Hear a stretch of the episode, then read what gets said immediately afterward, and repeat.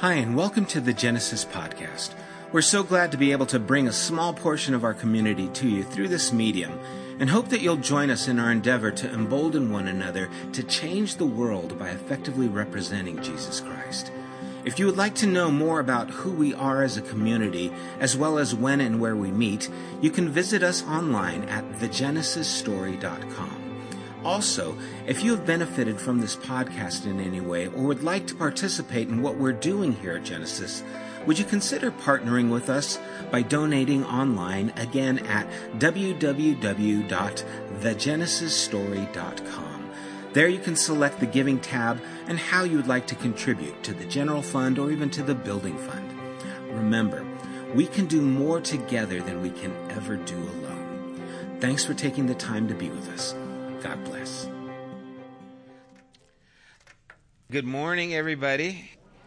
Good to see you here this morning. I appreciate the effort you make to be here. I know that you could be at home in bed. It was very comfortable this morning, and you took the time to get out of bed, and it is our desire that it would be worth it because we want to encounter God, and that is always worth it. And so we're doing all that we can to make that happen. I just want you to know that you are our focus when we uh, gather here together, that we could connect all of us to what God is doing and connect us to one another. It's so important, and it's an important part of what it means to be a follower of Christ. It is not just to learn things, it is about connection connection with people, connection with God. And so we are glad you are here to make that possible. This morning, we are starting a new series called My Neighbor's Keeper. And we are going to be going through, I don't know how many parts, I've got about four worked out so far you may have noticed that a few months ago we did a series called Together, whether, where we talked about what it was like, or actually, no, it was called The Others. That's where it was.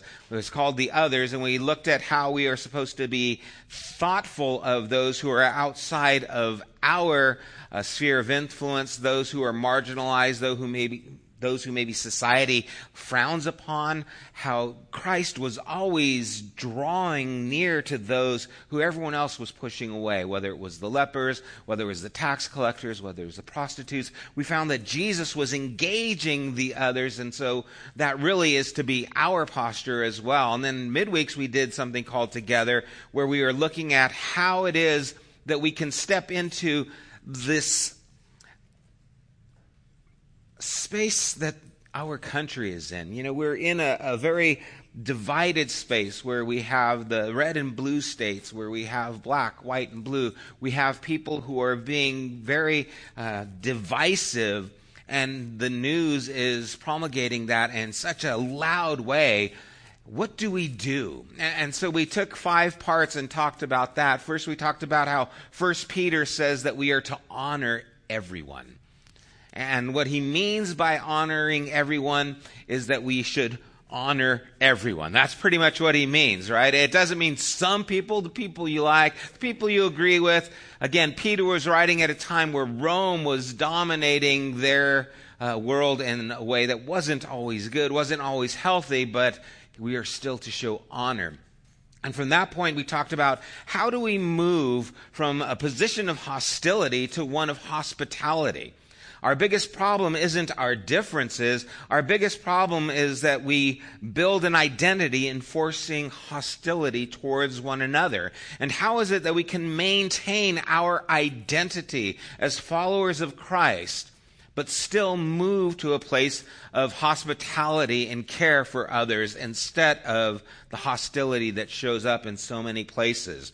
And then if we are followers of Christ and we're proclaiming this good news, what does good news look like to those who are in difficult situations?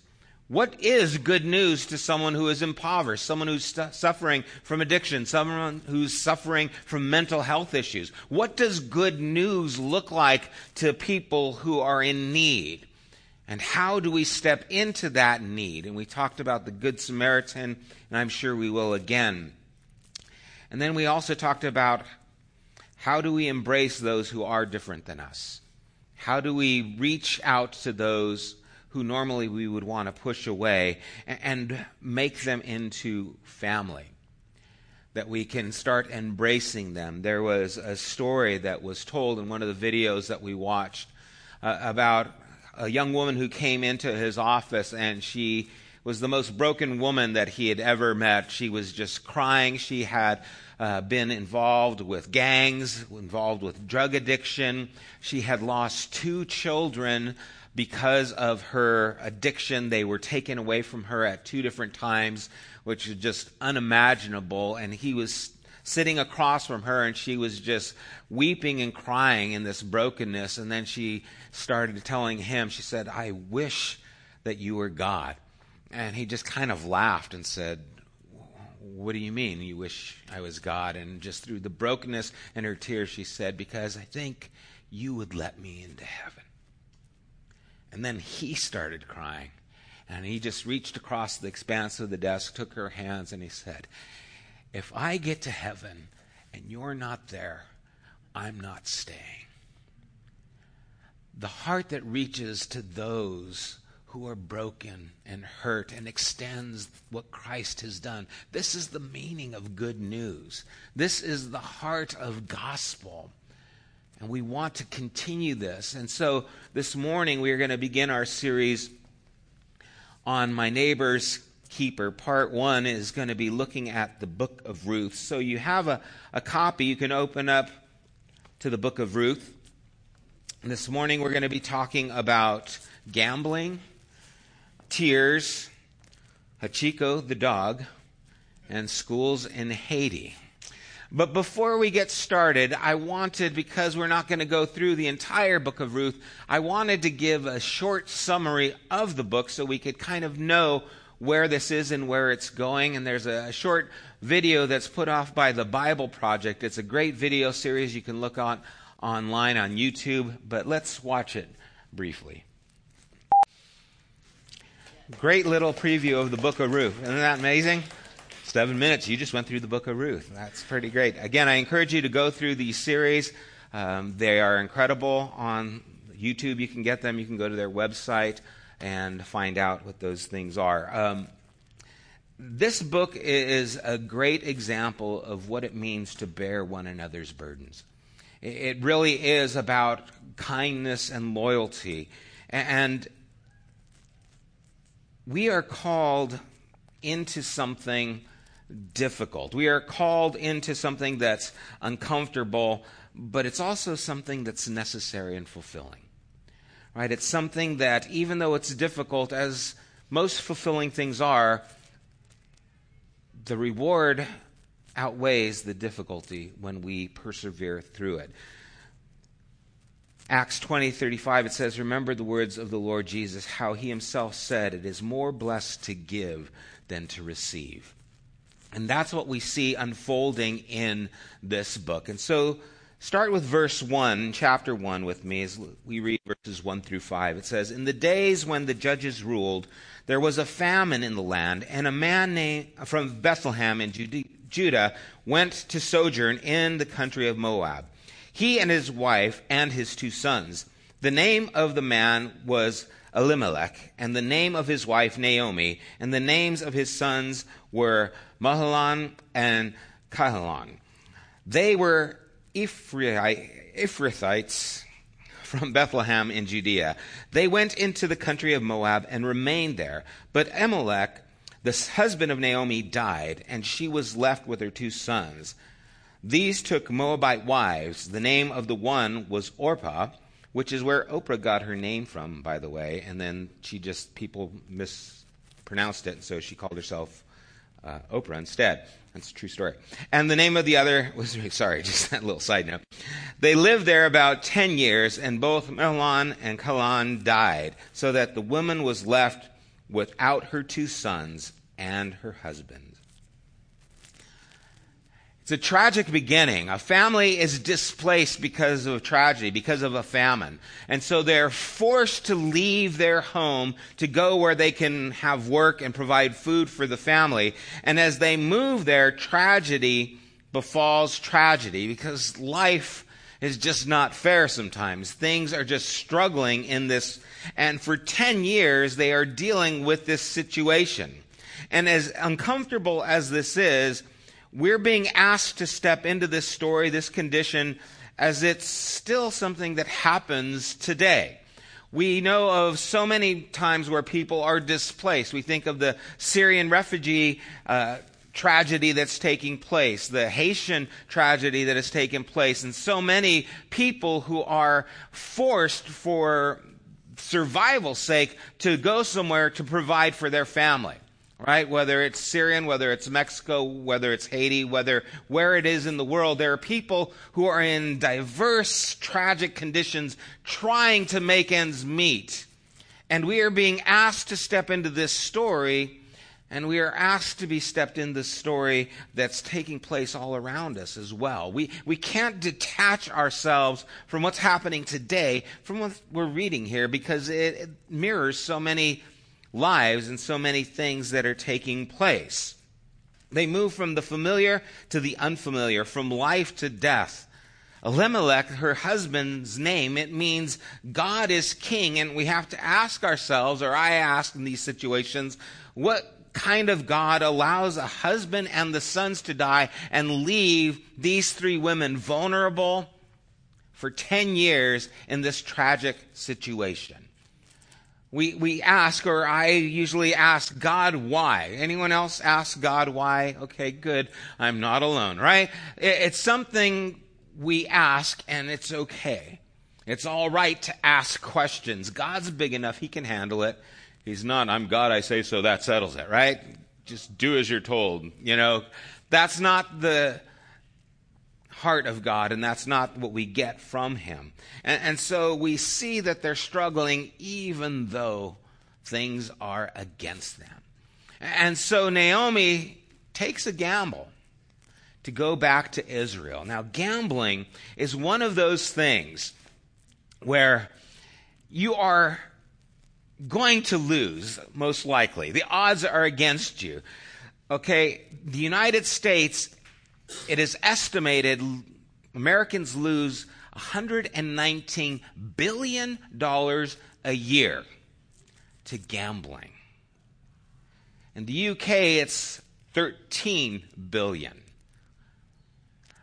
That's a lot of money being lost when the odds are stacked against you right? And what we see here is for millions of people all around the world, the odds are stacked against them. For Naomi, for Ruth, and Orpah, the odds are stacked against them, especially at this time, women, widows, it's not a good thing. And going back to Israel is like the last ditch hope. I'm going to roll the dice one more time, see what comes up. And, as she starts to talk about this, as uncomfortable as it is, she pushes forward into this, and the story continues in verse 6. Then she arose with her daughters in law to return from the country of Moab, for she had heard in the fields of Moab that the Lord had visited his people and had given them food. So she set out from the place where she was with her two daughters in law. And they went on the way to return to the land of Judah. But Naomi said to her two daughters in law, Go, return each of you to her mother's house. May the Lord deal kindly with you as you have dealt with me, with the dead and with me. The Lord grant that you may find rest, each of you in the house of her husband. Then she kissed them, and they lifted up their voices and wept.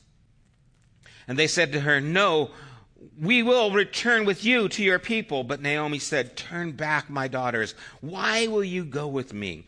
Have I yet sons in my womb that they may become your husbands?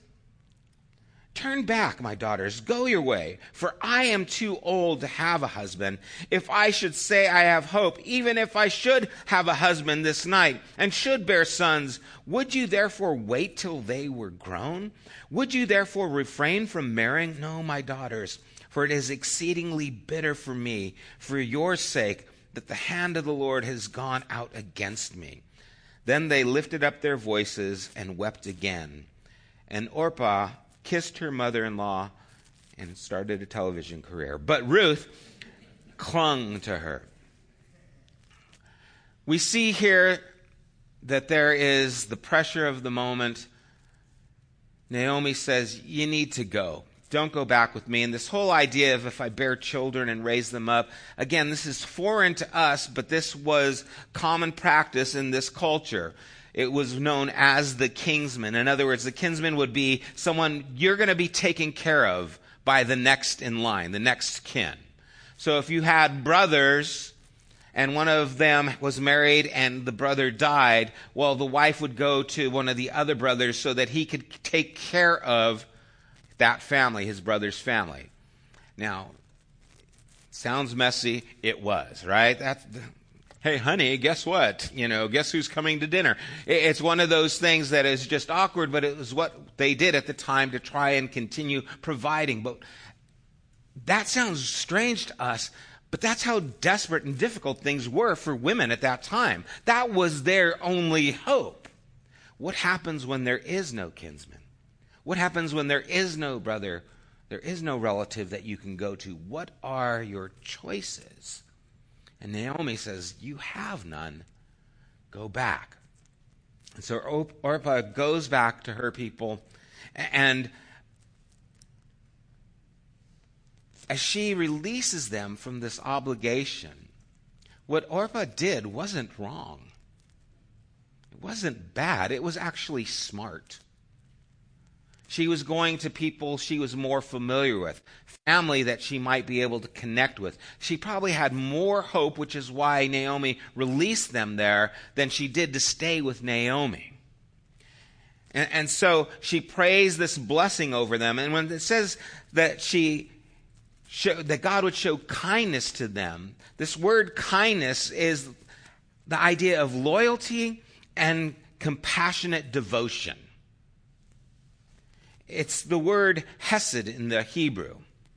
And even as that little video showed, it's really what this story is all about. It's about kindness, this loyalty, this devotion that shows up in the lives of these people.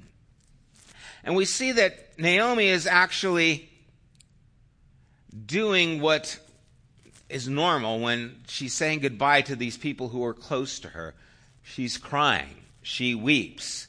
And crying is something that is difficult for us, right? We, we try to hold our tears. We try not to show emotion. It's something, you know, hey, pull yourself up by your bootstraps, you know, stiff upper lip, all those kinds of things. But crying is actually the natural response when tragedy happens. They've actually found out that when we cry, we release toxins that relieve stress. Right? When humans cry, it's a response to those things that are strenuous. Their tears contain a number of stress hormones and other chemicals, and researchers believe that crying could reduce the levels of these chemicals in the body, which could in turn reduce stress. So if you're stressed, you're probably not crying enough. Right? You're probably holding it in and dealing with it. And that stresses me out just thinking about it, right? You mean I got to cry to relieve stress? I'm stressed about crying now. It's one of these things where we have a hard time showing emotion harder than she is doing. They're weeping, they're crying, and that's what you do when these kinds of things happen. It is a natural response.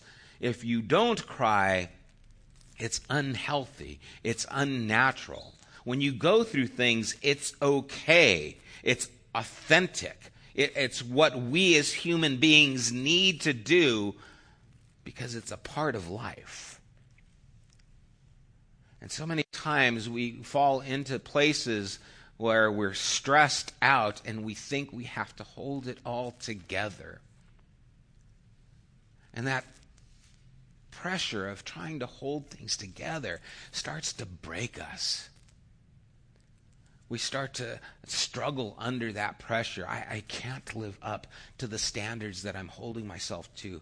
And pretty soon I, I give in to unhealthy things. That's when I, I start drinking. That's when I, I start giving myself to things to try and relieve the stress that only break me. When if I would acknowledge the stress cry before God who knows what's going on, I could actually find help in those times of need. But it's a, a proud thing, right? We have. I, I don't want to show weakness. But here it's not seen as weakness. It feels like God's abandoned her, and she's not afraid to express it. Are you? Do you ever feel like, God, where are you? What's going on? I don't get this. This doesn't make sense to me. It's okay to say that. It's okay to express that with people. I'm not lacking faith because I'm feeling abandoned. I'm feeling abandoned. That's okay to say. Just giving you all permission right now, okay? You can all feel abandoned. It doesn't mean you are. And you even know that, but that's how I feel. And so she weeps. Twice she weeps with her daughters in law and struggles with the pressure of their life, which is incredible at this time. You know, we're unable to discern God's ways or plans, and, and there's no guarantees that things are going to work out like we would like. I mean, this is a wonderful story where things come to a good conclusion, but it doesn't always happen that way. You don't always get your health back. You don't always get the job back. You don't always get the girl back or whatever. You know, you don't always get the things that you would want. And we don't know what God's plans are, and we can't see the future. And so she is wrestling with God in the famine of her suffering. And it's something I think we can identify with. She doesn't want her fate to be their fate. She cries out to God they cry out together. And it's this common theme in scriptures. The Psalms, our tears are flowing. Even Jesus, my God, my God, why have you forsaken me? There is emotion that is expressed. What's amazing about the book of Ruth is that God's kindness and his loyalty is actually standing right next to Naomi, and she doesn't realize it in the person of Ruth. That's really God's way of saying, You just don't see how close I am. You think I'm not here, but I'm standing right next to you. I'm weeping with you. I am here. You just don't see it yet. You don't understand it. And that's the beautiful picture of this story. In verse 15, she said, See, your sister in law has gone back to her people and to her gods. Return after your sister in law. But Ruth said, do not urge me to leave you or to return from following you. For where you go, I will go, and where you lodge, I will lodge. For your people shall be my people, and your God my God. Where you die, I will die, and there will I be buried. May the Lord do so to me, and more so, if anything but death parts me from you. And when Naomi saw that she was determined to go with her, she said no more. This is a classic verse. You've probably heard it in weddings, even though it's not really a wedding verse if you take the context. But we have a great way of doing that, taking beautiful little things that are very poetic and throw them in weddings, you know. That'll, that sounds good. Let's put it in a wedding. But really, this is a powerful version, and really, this is what conversion looks like. Right? It's the, the moving from what I was to where I want to be. And we start to see again that God is showing his kindness and loyalty through Ruth's kindness and loyalty. The two daughters, one goes back, and that's okay. It's to be expected. But Ruth does what's unexpected. And that's what stands out. This is not normal. This is not self preservation. She's showing a loyalty that's unusual. Because she should go back she should leave. That's what's expected. But she doesn't. So we get this picture of what loyalty really looks like it's sacrificial. There's this story of a dog in Japan. The dog's name was Hachiko. They actually have a monument, a few of them in Japan. Have you guys heard this story? It's an incredible story. Hachiko's owner would go to the train, and the dog would walk with him to the train and meet him there at the train every day. His owner died of a brain tumor one day and did not come home. But Hachiko the dog, for 10 years, kept going to the train at the time that the owner was supposed to get off and come home. For 10 years, he never failed to go and wait for his owner. And when everyone left the train, he would go back home. But then when dinner time would come, he would go back to the train and wait. And people would see him just waiting there for his master to get off the train. He was adopted by the former gardener of the family. But regardless of his new home, he kept going to see where his master was. That's loyalty. That's faithfulness. For 10 years, this dog did not forget and waited. Incredible, right? It's touching. I mean, you're reading the story and I'm getting all teary eyed over this dog, right? I'm a dog trainer. I can't show emotion like this. But you see, Ruth is choosing the loyal, compassionate devotion towards Naomi, which is acting, is actually showing her transformation, her conversion. Your people, they'll be my people. Your God, that's going to be my God. Where you live, I'll live. Where you die, I will die. I am there till the end. This is what loyalty looks like? This is what we are supposed to look like in relationship to one another. This is what marriage is supposed to look like, right?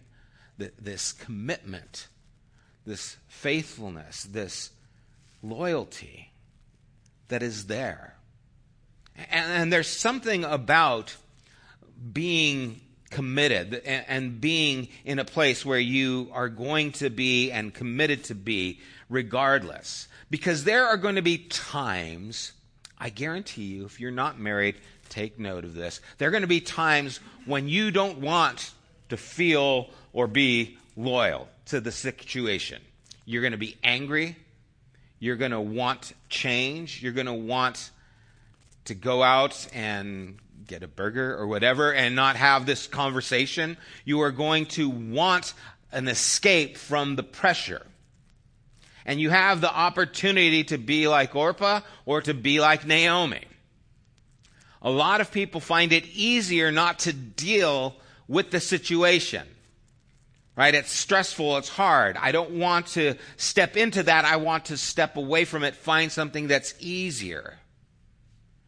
But you see, when you give in to what's easier, you don't grow in depth. You don't grow in substance. I, I, think about when Karina and I were dating and how magical it was. Oh my goodness, this girl likes me. Oh my goodness. You know, you see how pretty she is? She actually likes me. I was head over heels. I used to do the stupidest, silliest things to try and show her my affection. I can't live like that. Right? I lost weight just dating her because I was so excited. You know, like, oh man, you know, now I need to lose weight. But I, I just, I was so excited about that, but I can't live in that constant euphoric attitude. It's eventually got to grow in depth. I eventually got to go to work. I eventually got to do the things that I need to do to function. And so it doesn't become shallow. It actually becomes deep. The, the change of emotion is a natural process for love and devotion. And some people never want to take that step because sometimes it's hard. Sometimes it's difficult. And have no mistake, this was not an easy thing for Ruth they were already in a place of famine, going to a new place. She is a Moabite, which means she's a foreigner, right? Or let's use the word alien, all right? That's the word that's popular now. She was an alien. That always conjures up things, right? You know, the movie Predator, you know, someone's an alien, ET, or whatever. It's not a good thing. So we can call them aliens instead of foreigners or undocumented. Let's give them a, name that gives a little bit of, you know, oh, yeah, she was going as an alien into a foreign land as a widowed woman. She had three strikes against her already. It wasn't an easy thing. But she stepped into that. She's choosing the loyal, compassionate devotion. She is moving into a place that actually is bleak. Her future isn't promising. She fa- sacrifices her own best interests, her limits, her opportunities.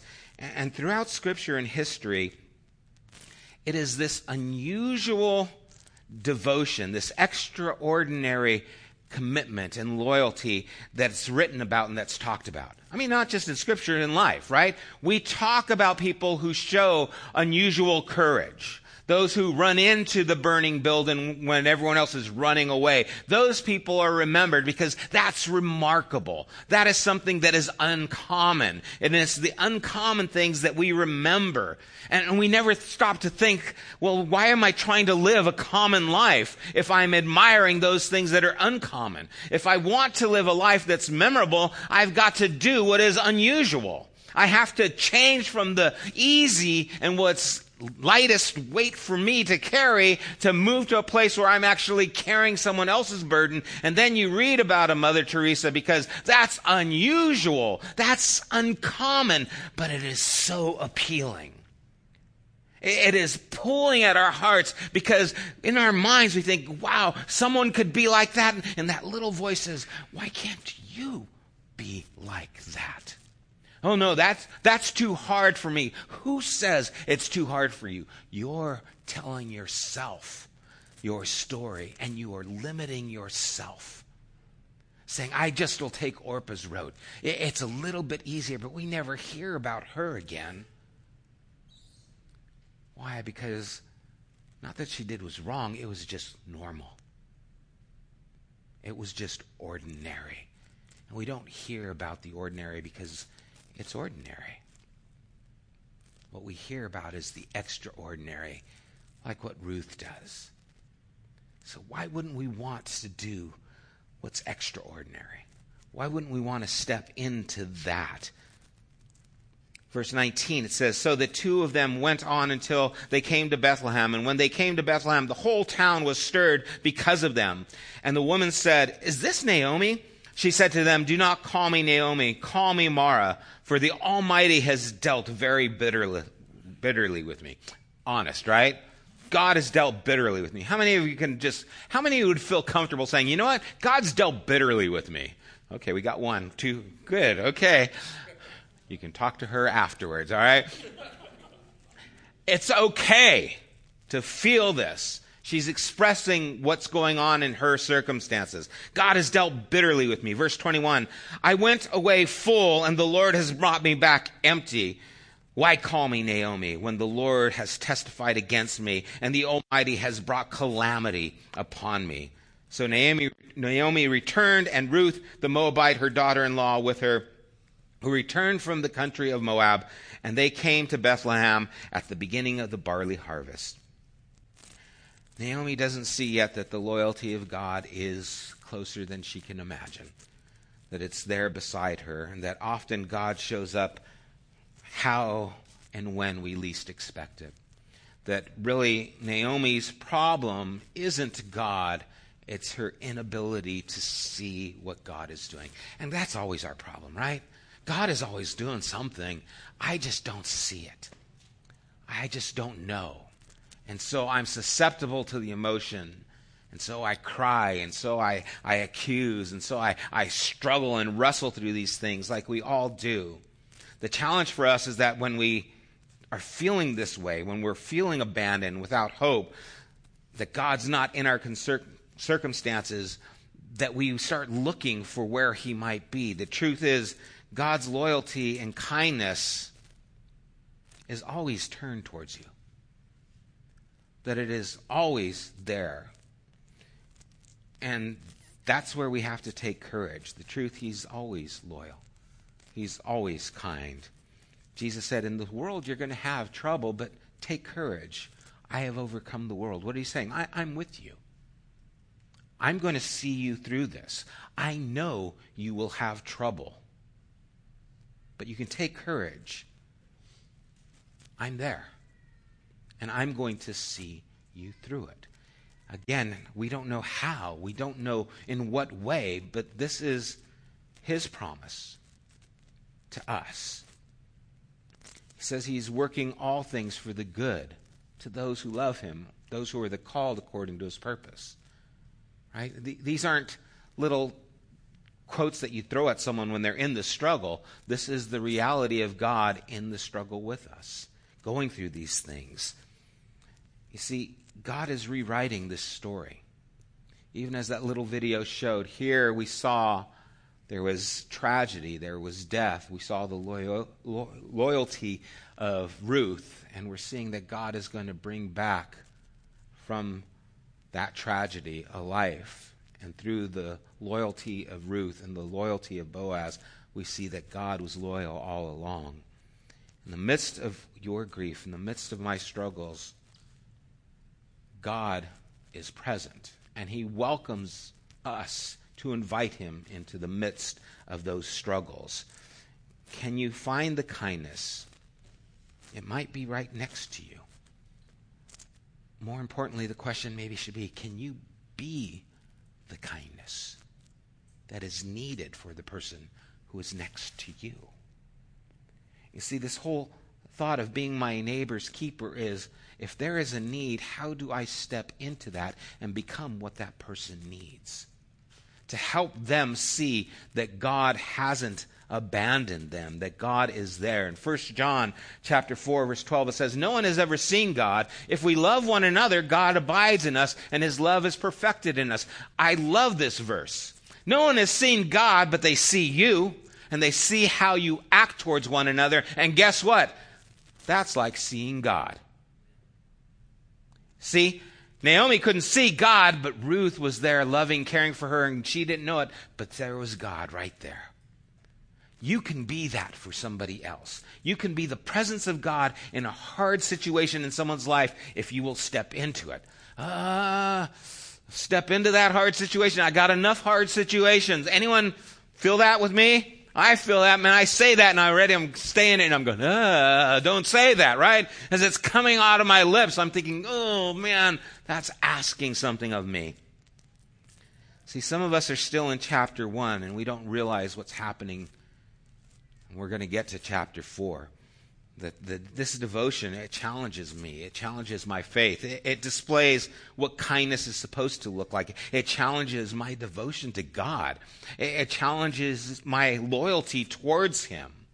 What does it look like to be loyal towards god? I, I could easily be like orpah and i could just want to live my own life. And again there's nothing wrong with just living that ordinary life. It's not like i'm doing something criminal I'm just not doing anything special.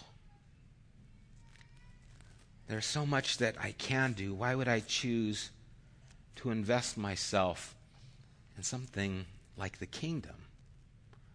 I have so many choices before me of how I can live to please me. Why would I want to take those choices that would make me feel happy and invest them in something that is going to be difficult? See, unless we believe that God is our reward and honors loyalty and compassion, then there's really no reason to. But that's not what I believe.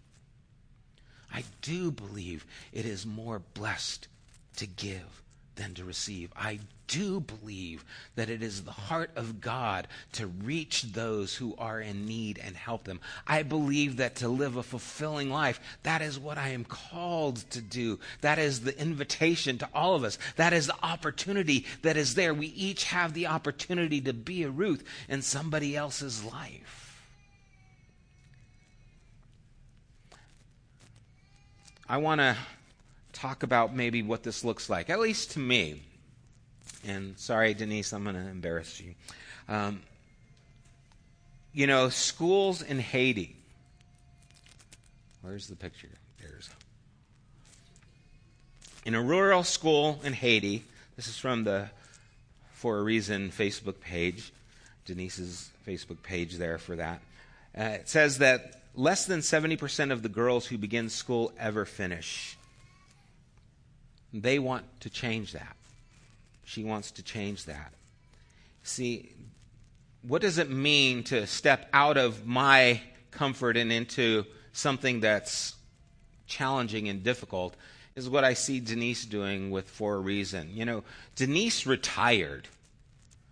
And she could have been on a beach in Newport drinking mimosas, right? And and there's nothing wrong with beaches in Newport and there's nothing wrong with mimosas, right? But she's chosen You guys aren't helping me here. Um, she has chosen instead to go to Haiti to be in a humid hotel in Haiti drinking prestige instead, right? She has chosen to step into a different arena when at this part of her life she could retire and do all those things that you're saving up to be able to do. You're supposed to be able to go and relax. You're supposed to be able to go on vacation. You're supposed to be able to, this is the end of my life. This is where I get to, to do what's for me. And instead, she is saying, no, I am choosing to do this for others. And she's being Ruth in the lives of all these students that she's helping to actually get through school, that she's helping to deal with the schools and the feeding and the, all these things. And I know it's not easy. I've talked with her. I'm on the board of the, the company or the corporation. I mean, it's, we've had talks and it's like, man, I'm not sure what to do. You go to Haiti and the need is just so big. It feels like nothing I do will make a difference, but it does make a difference. Not only to those child, to this girl or to the girls that she's sponsoring, the people she's helping. It makes a difference to her. It gives meaning to her and it gives an example to me and to you of what it means to be a person who is kind and to be loyal and it's different and the world needs different. If we're going to make a difference, we need to be different. And I need to be shaken up by God sometimes and says, wake up. What is your life? Is this all about you or are you willing to step into the lives of others even though it's going to cost you? What do you want your life to look like? And I want it to look like Ruth's life. Because that's where God shows up.